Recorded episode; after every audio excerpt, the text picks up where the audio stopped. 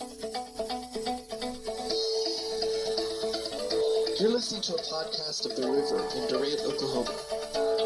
We hope that what you're about to hear will bless you and empower you to live the life that God has called you to live. We hope that it will strengthen your faith and that it will help you better understand and better recognize who you are in Christ Jesus.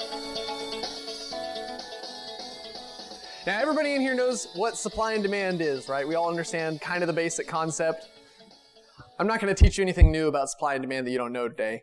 Um, so, but but we understand that if there's if there's a low supply, high demand, there's only a few of the thing, and everybody wants it, it's expensive, it's valuable, right?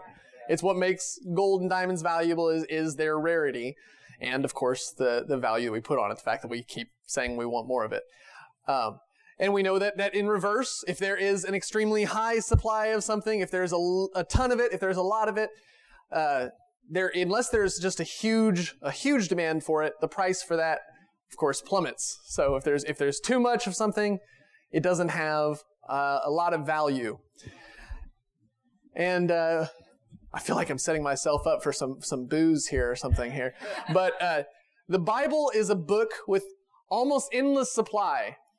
Almost endless. And I'm talking about physically the books of the Bible that they, uh, that there, we buy about 20 million Bibles every year in America. There's more like 100 million, you know, every, every, every year worldwide, but, and just constantly, constant flow of Bibles, and, and, you know, most of them aren't destroyed, so we have just Bibles piled up everywhere.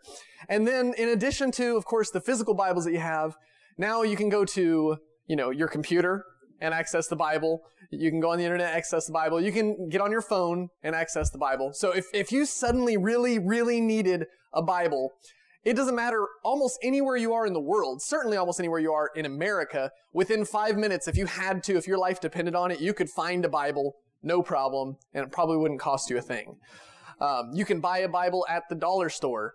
You can get one just about anywhere. You're going to find it in your hotel. You're going to find it at the library. You're going to find it in your atheist friend's house sitting on the floor, you know, by, by, the bookshelf. It's, it's just everywhere. So there's this huge, huge supply of Bibles. Yet they still do have, they still do have a value. You go into a, a Christian bookstore and, you know, like I said, you, have, you can get at the dollar store, but you're going to find the nice ones at the, at the, uh, Christian bookstore. And, and the reason is, uh, people like us, particularly people in, in, uh, ministry that we, go and we buy Bibles for people at our churches. You know, for the youth group here every year when the when the uh, graduation rolls around, we buy Bibles for our graduates. We always want to get them nice ones. So we're not going to the dollar store and buying a dollar dollar store Bible. We're buying them something that we want to last a while and be good. And so, uh, really, I, in my opinion, from what I from what I've seen, what experienced, the the the fact that you can still buy an expensive Bible is based more on giving away of Bibles than actually buying one for yourself. Um, so the book itself has very little value. And this is why I said I'm setting myself up for boos here, right? To tell you in church that the Bible doesn't have much value is, is I, I get it, offensive. Uh, but what's inside of it is invaluable. It's not the book, it's what's inside of the book. You can have the book and have no value, just have it sitting on a shelf, but it's what's inside of the book that has value, value. Because the Bible is not the Word of God. It has the words of God in it. You gotta open it up. It's not the word on the cover that says Holy Bible that is God's Word. It's, it's the words inside that are God's Word. Bible says in, in, in John chapter 1, it says, In the beginning was the Word. In this beautiful reflection of Genesis 1 1. In the beginning, God created the heavens and earth. In the beginning was the Word. What is that word? We were talking about this yesterday. What is that word? Anybody know? Jesus. I heard a couple people say it. In the beginning was the Word. The Word was with God. The Word was God. The same was in the beginning with God. All things were made by Him. It goes on and, and it makes it very clear in John chapter 1.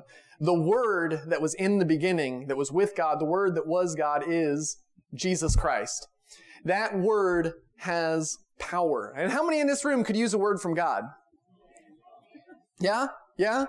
Because that word that spoke life in the beginning, you know, it speaks life into us today. We can use a word from God. Revelation of the word of God is valuable, but it will cost you. Dr. Holler has an incredible revelation of the word of God. Our apostle has an incredible revelation of the word of God, but it didn't just it didn't just come to him because he was bored. he spent a lot of he spent a lot of nights, he spent a lot of days, a lot of years studying the word of God and, and his time with God, asking God, what is this? What do you have for us? What does this mean? What are you saying to us? It's not a price you can't pay, though. And listen, it's not that you, I'm not telling you that you have to be Dr. Holler and dedicate your, your whole life to the study of the Word of God. That's, that's the path He's chosen. But you do need the revelation of God in your life. And it's going to cost you, but it's a price you can pay. So as, as I'm, as I was preparing this message, I always want to think, you know, that I can leave a tool in your hand because God wants you to understand the Word of God. He wants you to be able to read the Word of God and get something out of it. We are, we are blessed that we do have this endless supply of Bibles and you can access the Word of God anywhere it's no longer in Latin or Greek or some other language that you cannot or are not allowed to understand. Um, it is accessible to you, and you can open it up and learn from it, and you can receive revelation from God. And uh, so I want to put a tool in your hand today to help you know how you can understand the Word of God. And we are going to open up, we're in Romans, right? We're in Romans chapter 15. That's where I want you to turn. Romans 15 as we're getting ready here. and I'm turning here myself. I know they'll get it on the screen for us. But my, uh, I realized this morning that my sermon didn't have a, a title. So I, I, I, did come up with the title of this sermon, and, and it is Building Expectation. So I want, I want to start a little story for you here before we, before we read this verse. Uh, there was a there was a rich man, a wealthy man, a businessman. He was an you know he was an entrepreneur. He had his fingers in a lot of businesses, and he was he was doing very very well for himself. He had finally you know he was married. He had finally gotten to a place in his life where he felt like he could have a kid. He had this son, his only son, and uh, a few years go by, and you know we we all like immediately you're buying your kid gifts, right? You're buying your kid something right away. I mean I know you guys have already got presents, probably galore for this kid, but but he doesn't really care. he doesn't care. He doesn't know about him. And then you know, first year you buy him a gift, and and they maybe pay a little attention to it, you know, when they're a year old, but they they forget about it a year later. And then like every every birthday though, it's like a new marker, and you're like, this year is the one where they're gonna remember what I got them, where they're gonna actually care, where they're gonna get excited opening up the present seeing what's inside. And so this man, he's like, you know, he's like four years old. He feels like this is the birthday where he's going to start to remember and recognize gifts. So he wants to get his son, you know, some good gifts. And he didn't go too extravagant. It's still a four year old, but you know, he's buying him, he's buying him all these classic games. He's buying him Sorry. He's buying him, you know, a little, he bought him a little game system that he could play with. Crazy kids, you know, these days, you know, are playing. Yeah, my four year old is addicted to, to video games. Uh, but you know, and he's he's buying him all these cool stuff, and other family members are over too. And and the kid opens up one present uh, from his aunt, and it's a it's a pink polka dotted uh, ping pong paddle, and there's a ball with it. You know, it's just just one ping pong paddle, just so you can bounce a ball. And the kid loves it. Like everything else, he ignores. It's just that. And then the next day, it just dad never, never sees it again. Doesn't know what happened to it. Doesn't doesn't know what, what the son did with it. But uh, it was clearly his favorite gift. And uh, so years go by, and on his 10th birthday, the, the dad is like, okay, this is a big one. I'm going to ask my son, you know, what do you want for your birthday? And you tell me, you tell me what you want. Like, I'm, you know, wealthy guy, and get him what he wants. So he's like, you tell me if, if anything, if you could have anything, what do you want for your birthday? boy thinks about it. He says, I want a set of pink polka dotted ping pong paddles. Two of them. So the dad doesn't understand, doesn't, you know, okay, that's, that's strange, but okay. So he, uh, he buys him the ping pong paddles and figures, well, I'm gonna I'm gonna up my game a little bit on this. Uh, buys him a ping pong table to go with it, obviously, right? So the son opens up the ping pong paddles, the pink polka dotted ping pong paddles, and he's super excited about this. He's he's in love with them, and uh, thanks his dad, and his dad never sees him once playing ping pong with them. Just he open he doesn't know what he does with them. They just seem to disappear. The son's happy, everything's good. So years go by and it's his 16th birthday. And the dad's like, this is another big one, you know, sweet 16. Uh, we're gonna, you know, what do you want for your birthday? If you could have anything, what do you want for your birthday? Son thinks about it. He says, anything? Anything. He says, I want 16 pink polka dotted ping pong paddles. So his dad says, But why? I mean, I'll do that, but why? He says, Just, just want them, okay? And we're going to come back to the story, so I'm going to move on for now. Romans 15. Romans 15, we're going to start at verse 1. It says, We who are strong ought to bear with the failings of the weak and not to please ourselves. Each of us should please our neighbors for their good to build them up. For even Christ did not please himself, but as it is written, the insults of those who insult you have fallen on me. Verse 4 For everything that was written in the past was written to teach us, so that through the endurance taught in the scriptures and the encouragement they provide, we might have hope. Holy Spirit, we thank you for your word. You are the great teacher. Jesus, we believe that your word and your words have great value, Jesus. That they are invaluable, but they have more value than we could ever attribute them, Jesus. God, we know that there's more in there than we're ever going to find, than we're ever going to see. But Jesus, we believe that today your Holy Spirit is going to reveal to us what we need right now, Jesus. That you are going to speak to us, that you are going to build us up, you are going to equip us for this life you've called us to live. In Jesus' name, amen. All right.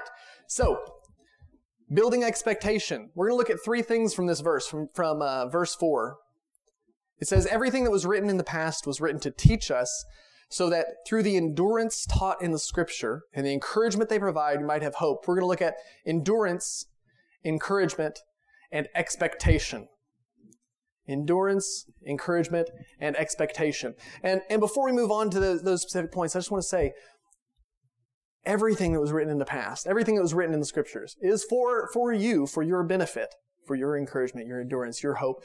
It is, it, it, it's great that we can access this, this wisdom, not from, not somebody's Twitter wisdom from yesterday, not what Terry Crews said on Instagram yesterday, not, you know, not what your neighbor said on Facebook about politics yesterday, but we get to access what, what God said in, in His Word thousands of years ago, and, and in a way that he, he made it in such a way that it's still applicable to us today. Isn't that a blessing? Yeah. All right. Endurance. Number one, endurance. It says everything was written so that through this, through the endurance taught in the scriptures, um, embrace the endurance that God has endowed you with. You are capable of enduring far more than you know. There's a, there's a phrase in a song says, I'm, I'm not a coward. I've just never been tested. I'd like to think that if I was, I would pass. Uh, there was a man named Booth Tarkington. He was, he was an author, an American novelist. Um, back in the, about the 20s, I think, was, was kind of his high period. And uh, he, he once said this, this phrase about himself. He said, I could take anything that life could force upon me except for one thing blindness. I could never endure that. And I can relate to that. That sounds, that always has sounded terrifying to me. Like, I mean, some of you guys have thought about this before at some point in your life. Like, what if I went blind? Like, how, how could I survive that? Like, like, how depressed would I be if I went blind? Or if I lost my, you know, I'm, I'm a huge fan of music. I'm, obviously, I'm a musician. And so the idea of losing my, my hearing, it, it has terrified me at different points in my life. Like, what if or what when that happens, you know? Um, but this man, Booth Tarkington, he, he, he had said this phrase that he knew the one thing he could not endure was losing his eyesight. And as luck would have it, I guess, one day he looks down at the carpet and realizes that he can't really distinguish the colors anymore. He can't distinguish the patterns anymore. And he goes to the doctor and one eye is one eye is nearly blind and the other is going behind it. And something happened inside of him, though, that he, he re- suddenly realized that this thing that he couldn't endure suddenly didn't scare him so much. Something rose up inside of him and he actually faced this, this trial, this, this negative thing in his life. It's definitely a negative thing, right? There's no way, you can't call it a positive thing. But he faced it with joy and with humor. He started, he, he, had like, you know, spots floating around in his eyes and, and he named the big one. He named it grandfather. He's like, oh, where's, where's he going today? I wonder, you know, as it floats by, just joking around. And, you know, eventually his eyesight went completely and he had 12 surgeries on his eyes, uh, waking surgeries with just local anesthetic. And, you know, uh, but he would, he would go be with the other patients during, you know, during his time between just to encourage them and build them up. And he found that he could endure it. And he, he continued writing novels and continuing edi- editing other people's novels once he was blind by dictating to someone, someone near him. I mean, this is a, a terrible experience. It's not something I'm wishing on any of us, right? But in this terrible experience, he found that he was stronger than he ever knew. John Milton said, It is not miserable to be blind, it is only miserable not to be able to endure blindness. And that same song I quoted a second ago, it says, said I've never been tested. It says, I've never had to, knock on wood. Maybe somebody recognizes it, but I know someone who has, which makes me wonder if I could. And, uh, this what, this what this verse is saying is by, by seeing the stories of people in the scripture and what they endured, we can be built up and know that, hey, what I'm going through, when Paul says my light and momentary hardships as he's being beaten and, you know, imprisoned and, and nearly left for dead, you know, uh, that, okay, maybe we can go through, maybe we can make it through what we're going through today. Maybe we can make it through.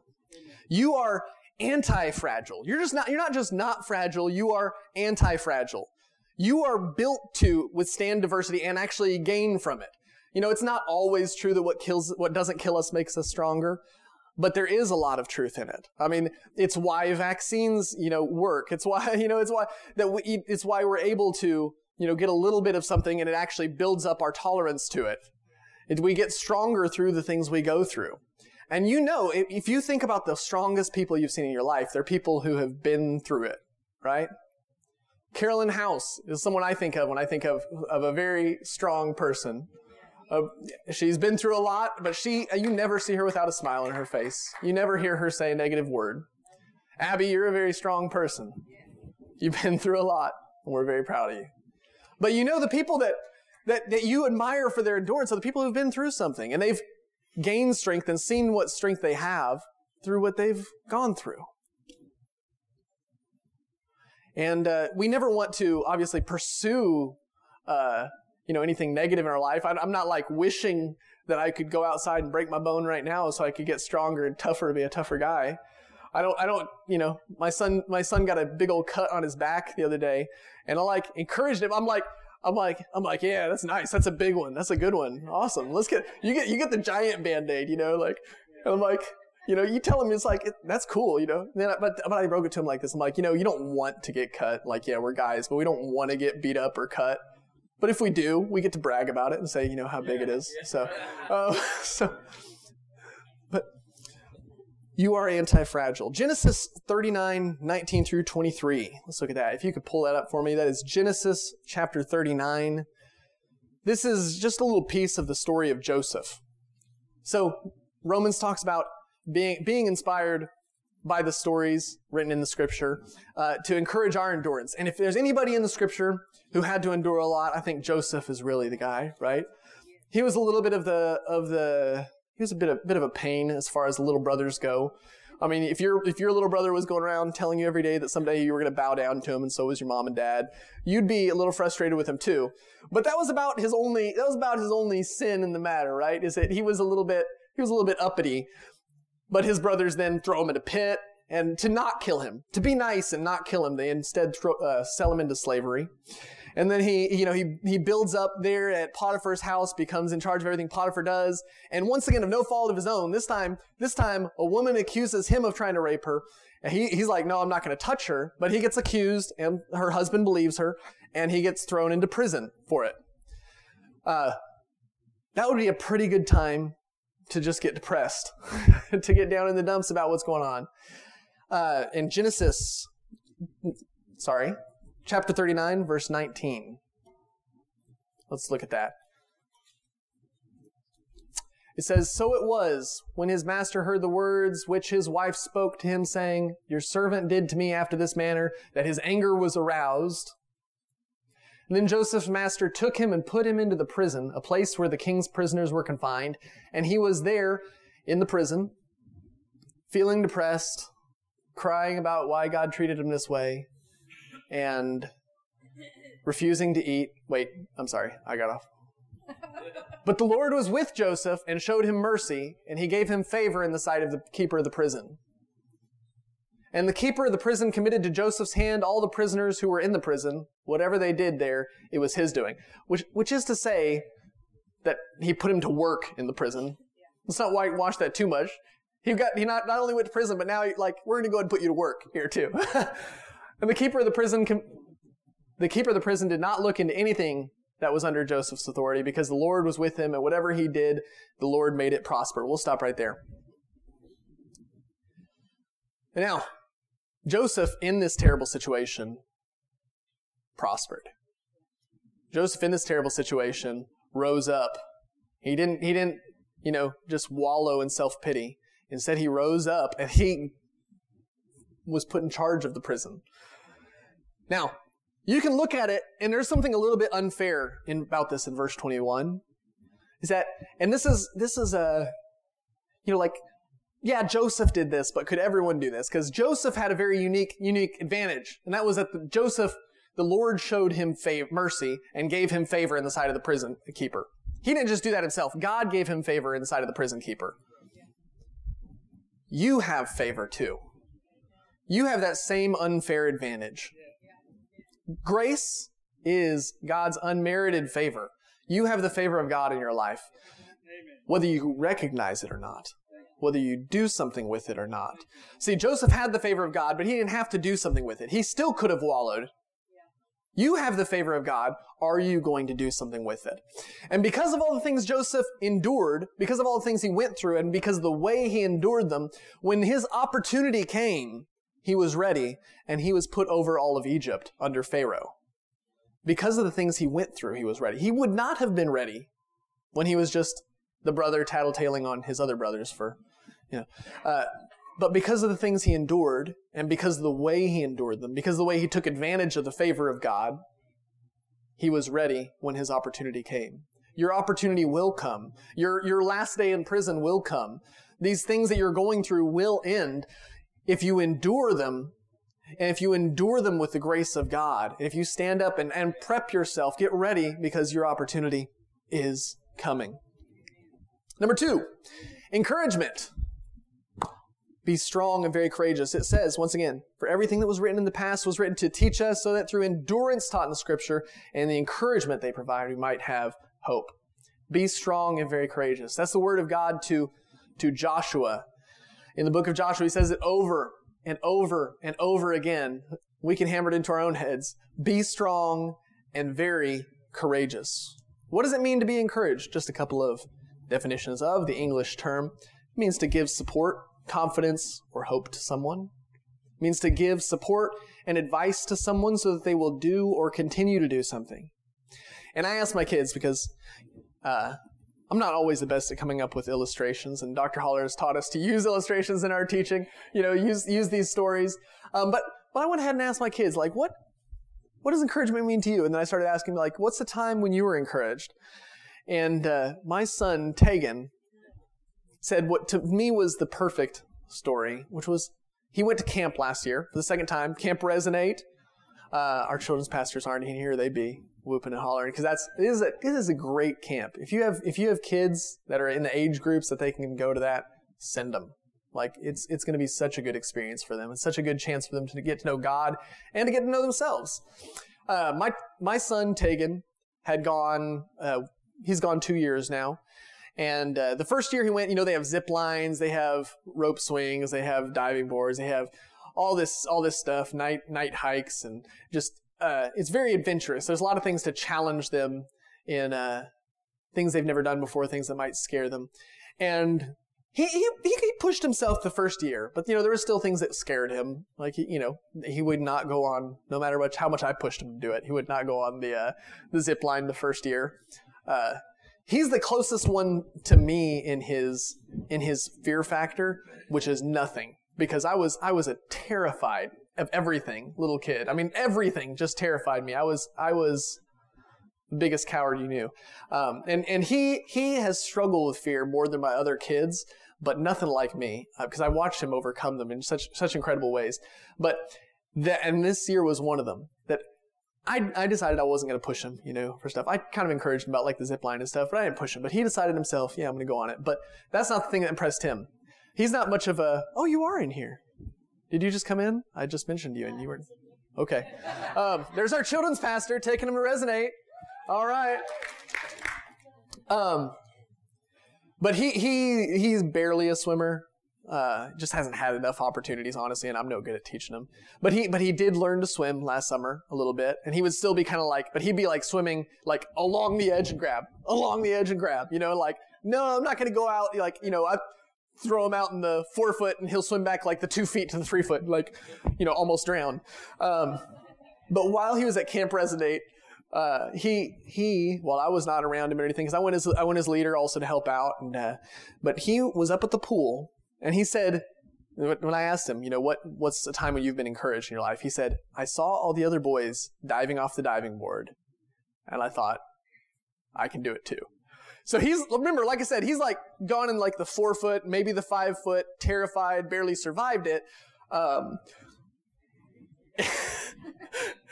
and he climbs up on the diving board and dives off into the, well, doesn't dive, he jumped. He jumped in the nine foot. Now, I'll, I'll, I'll tell you this. I watched him do it later because after he told me he did it, he's like, "You got to see me do this, Dad." You know, and he he's jumping towards the edge. He's like, you know, jumping a foot from the wall swim. But he did it. He did it. he's like, he jumped in the jumped in the nine foot. He he gained courage from watching those around him do something and realizing like if they can do it, I can do it. You know, like this is a this is a safe environment, and that's a, that's another definition of encouragement. Actually, it's a, a slightly different one because my daughter is like they they encourage you, so that's not really encouragement. But there is, it is, because another definition of in, to encourage is to help or stimulate an activity, state of you, or to develop. Um, when we worship up here, I'm not just encouraging you to worship when I say, hey, sing along in this part. The whole time we are encouraging by trying to create an atmosphere of worship. When we dim the lights a little bit, so you're not worried about people looking at you. You know, when we put the music a little a little loud, so you don't hear yourself so much, so nobody hears how you know whether you sing good or bad. You don't have to worry about that. Those are other ways that you can be encouraged uh, to do something. It's just by the environment and by seeing others do something. You know, when when when one person invests in a stock, it encourages other people to invest in a stock. When a, when a you know a, a well-known investor invests in a stock, it really encourages other people. He doesn't have to tell you to do it. You see he's doing it, and less he tells you, the more you're like, he knows something we don't know. Let's get in on this. Let's do this. That's encouragement. We can find examples of heroes in the Old Testament. Heroes like Moses, like Esther, like David, like Ruth, those are heroes in the Old Testament. Honestly, uh, one that I, I, almost almost wanted to talk about is Hagar, but I think maybe we need to have maybe we, we should talk about that at a different time where we can dedicate more time because I think I think there's a great message in the woman of Hagar. Um, but I was trying to think of a story in the in the Old Testament that really stood out to me as as something that does actually encourage me. And the the one that came to me is kind of a strange one. It's the story of David and Bathsheba. How many of you guys have been encouraged by the story of David and Bathsheba?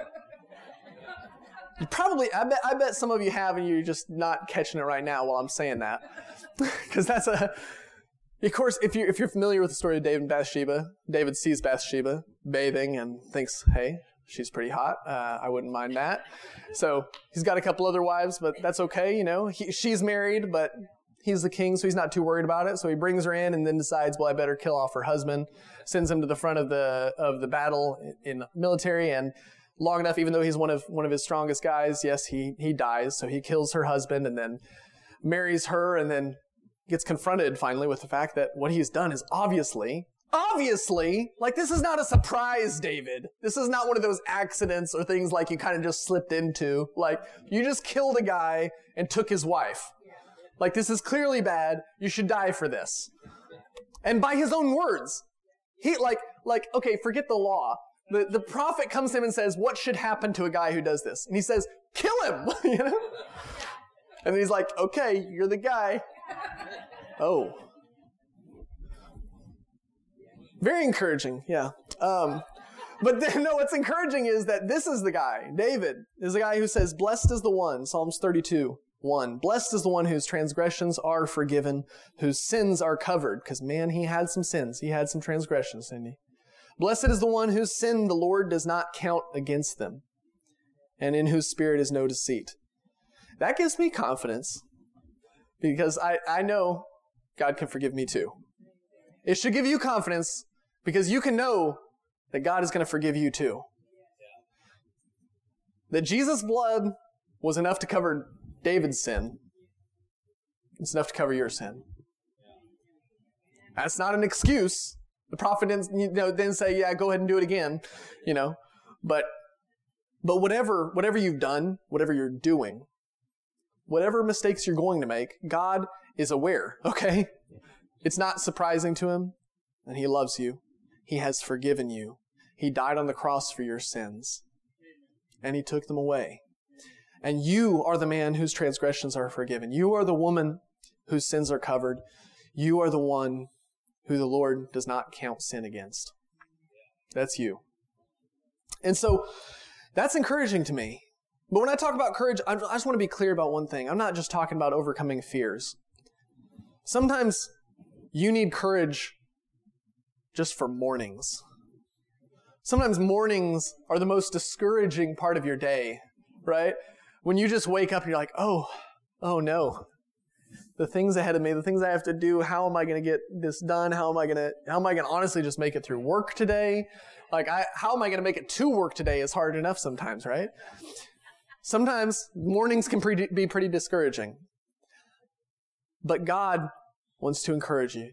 And, and listen, some of us can laugh at that and say, you know, like, yeah, I've felt it. We've all felt that way. Some of you may really struggle in the mornings. You may really struggle every day just thinking, how can I make it through today? Be encouraged. Listen, if Dave, if Joseph could survive in prison, you can too. You can survive your day. Sometimes stepping outside your front door is what, what takes courage. But God has a plan for you. Encourage yourself, build yourself up through the Word of God. When I said I want to put a tool in your hand, this is the tool. Read the Word of God with this in mind. You can find revelation just by looking for people and stories that encourage you and say, you know what, if they could go through that, I can go through that. If they, if, if he can beat the giant, I can beat the giant because the same spirit is in him, is in me. Yeah.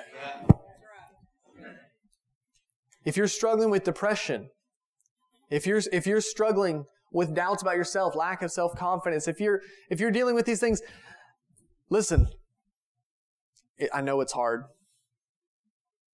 but you can overcome it. You can make it through this day. And after, after 100 days, you're going to look back and say, I can make it through one more. And it, be, it will become easier. And eventually you can, you can, you can find your way out of it. You can, you can conquer these things in your life. You can, and making it through 100 days is, is conquering it, by the way. If you've made it through 100 days, you've been struggling with this for, for a year, you've been struggling with this for three years, and you're still here today, and you're still getting the Word of God in your life, you are a victor. You're a conqueror. Ah.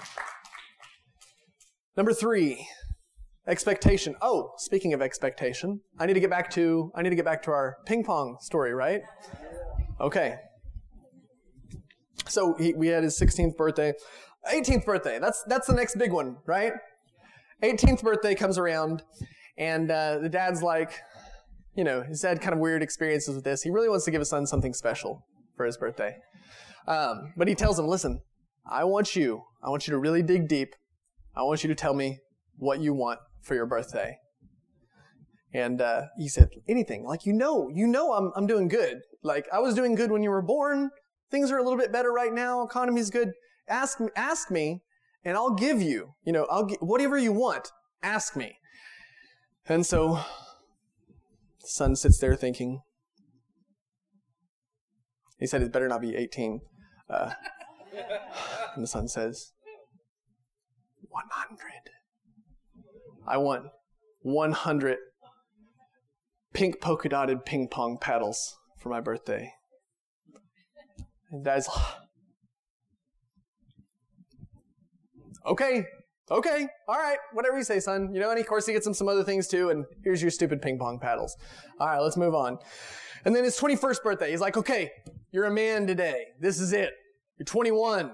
What do you want for your birthday? Like anything. Give me something good. Let me, let me, let me bless you with a good gift this time. And he's like, Dad, I want a thousand pink polka dotted ping pong paddles. Uh, why? Why do you just tell me why? And he's like, It's a secret. It's a secret. Can't tell you right now, Dad. Just I want a thousand ping pong paddles. You, I know you can do it, Dad. You've got, you're good for it. Just that's what I want. Okay, don't question me. Just that's what I want. So not long after this, his his son goes off to the military. He fights for his country. You know, and, and one day he comes home. You know, and, and it's the biggest relief ever for his dad to finally have his son home, to know his son he survived, to know his son is is back alive, and he throws a party for his son, invites family over, invites friends over. And, you know, it's kind of like a, a kill the fatted calf moment. My son has returned, you know? And he's like, anything you want. Like, let, I'm going to get you now. I mean, like, you were a man at 21, but now you're really a man. You've been through the military. Like, you've come back changed. I know you're a new person.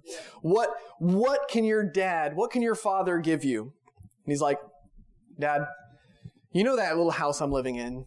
You know that I, I never asked you? you know, for money to help build it. You know, I've, I've, I've found this place. I built my own home.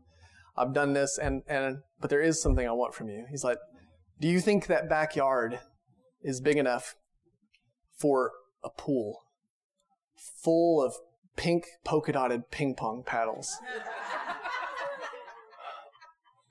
and his, his dad said, you, you, you have to tell me why. And he says, Dad, it's, it's a secret, but I promise, I promise that someday I'll tell you. Someday I'll tell you. Expectation. Um, we'll, we'll, fin- we'll, finish it up, okay? But, uh, got to build a little expectation. Allow, allow hope to fill your heart and mind. Allow hope to fill your heart and mind. It says that the endurance and the, and the encouragement taught in the scripture will produce hope in you. Uh, Hebrews 12, 2. Why did Jesus endure the cross? For the hope set before him. Or actually, it says for the joy set before him, which is his hope of you, of me. We were the joy set before him. We were the reason he endured the cross. You need to find the joy set before you. You need to find something to hope for, something to believe in. I, uh, our kids have been sick, and they finally got to get out of their room yesterday. Uh, they're still sick. It's just now everybody's sick, so it's just like, eh, whatever, you know, run amok.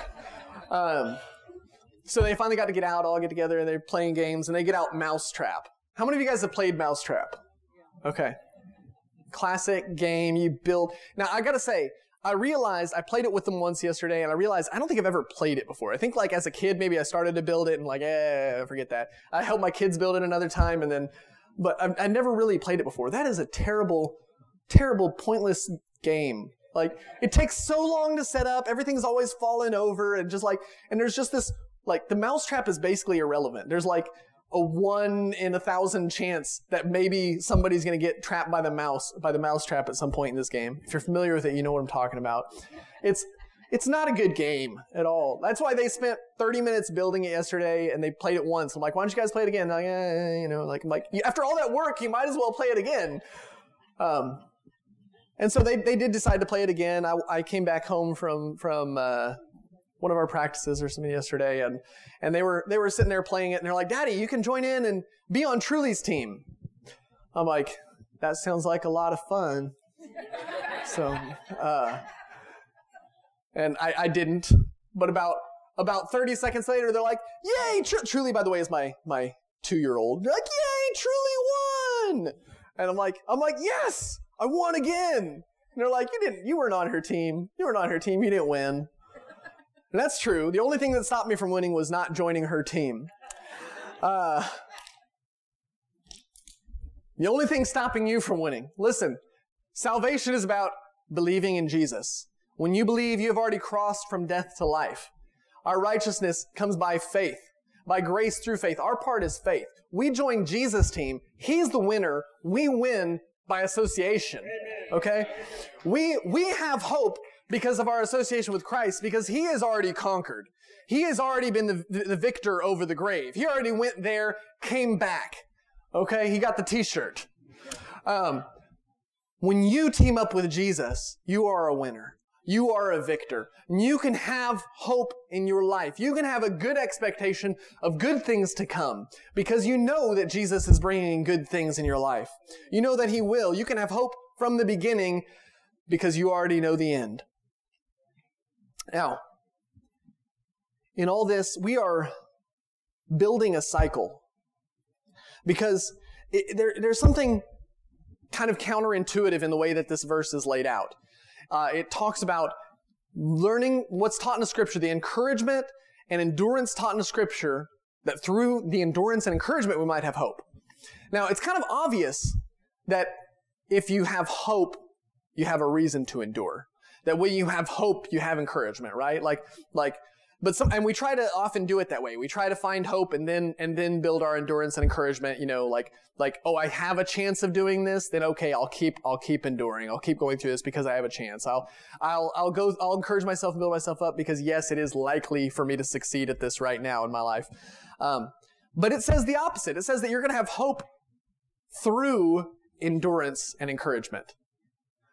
Sometimes you may not feel or see the hope in your life, but if you begin to live a lifestyle of endurance. If you begin to be a person who endures, a person who is, who is strong, a person who will be, who will take courage, who will have courage in whatever situation comes your way.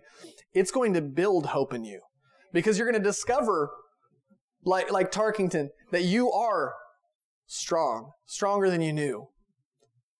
And it is a cycle because once you have that hope, yes, it is obvious that once you have hope, it gives you a reason to go on. It gives you a reason to endure, a reason to have courage, especially when you know that your hope is not one that will be taken advantage of, that you are going to be the victor in the end.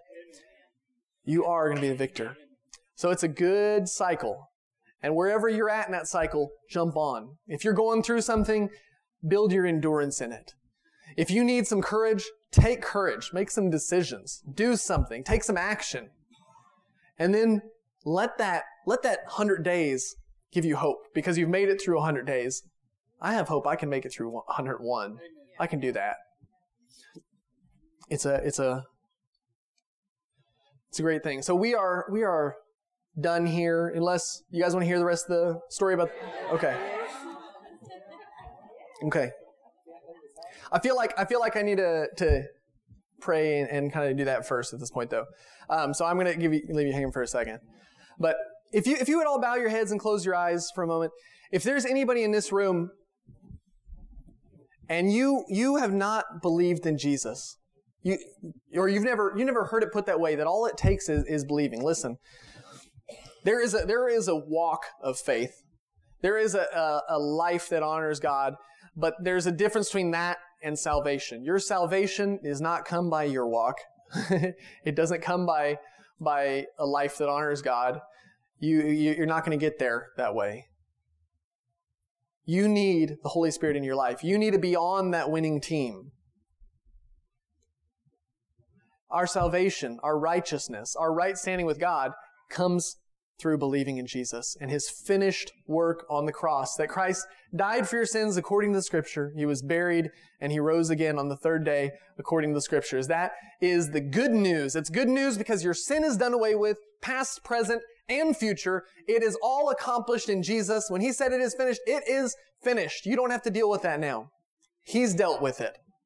You're, you don't have to make it right. He made it right. He justified you. So if you've never believed in Jesus for your salvation, we want to ask you right now to raise your hand so we can pray with you.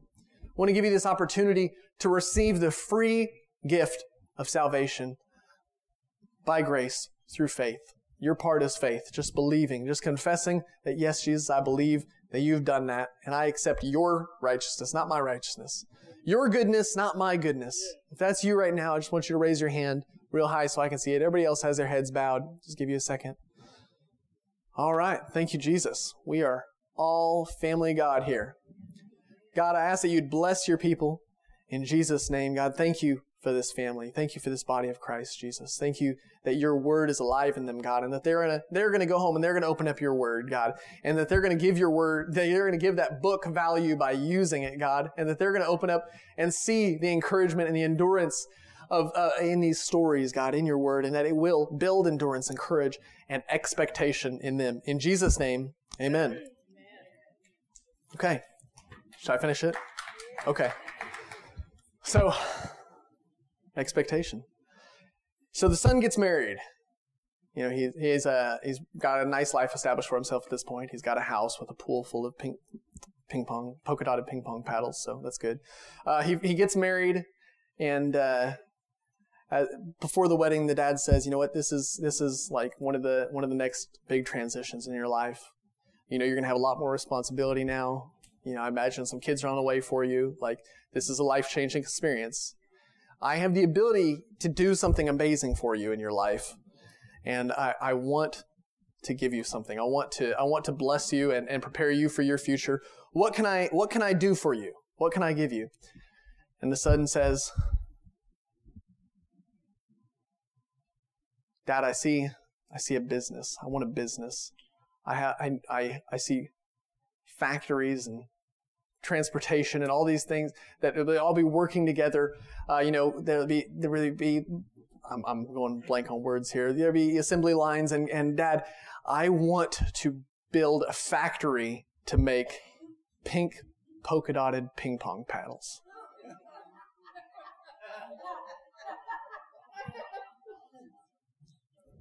It's a business, at least, I guess. I don't know if there's much demand for it, but okay. Um, his dad does it. He has the money. He ha- already has some of the factories and stuff. He starts, you know, he, he does it and he gives his son the business. He says, you know, go for it.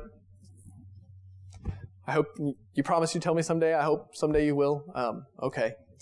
And so his son builds up this business and, and, uh, the dad's not really involved in it, but one day he gets to go visit with his son and his son's just beaming from ear to ear and, and he takes his dad he says i want to show you around the factory and he's showing him he's showing him where they mix the dyes and where they where they you know cut the wood and where they make all the different pads and where they assemble it and and you know how they how they do everything just right and transport it from from place to place. And it's just a it, the dad's very impressed with how huge the operation is. He doesn't understand because um, there just can't be that big of a supply for pink polka dotted ping pong paddles so he doesn't know why his son's making so many.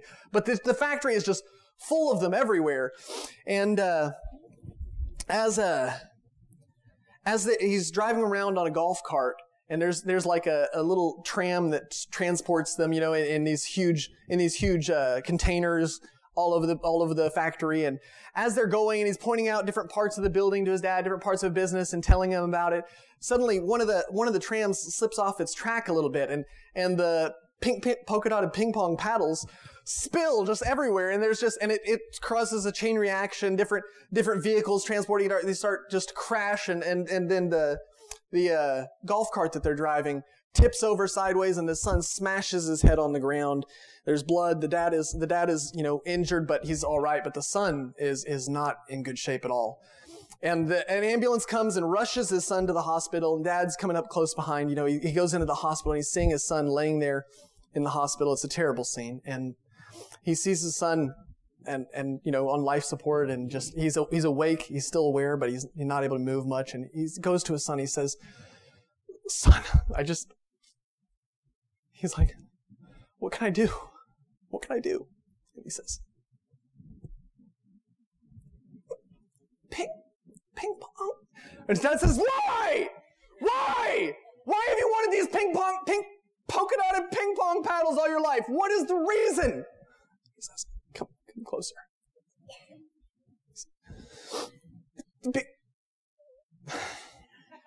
The end. All right. Thank you very much, everybody. You guys have a great day. Be blessed. Are we gonna do the? Are we gonna do our?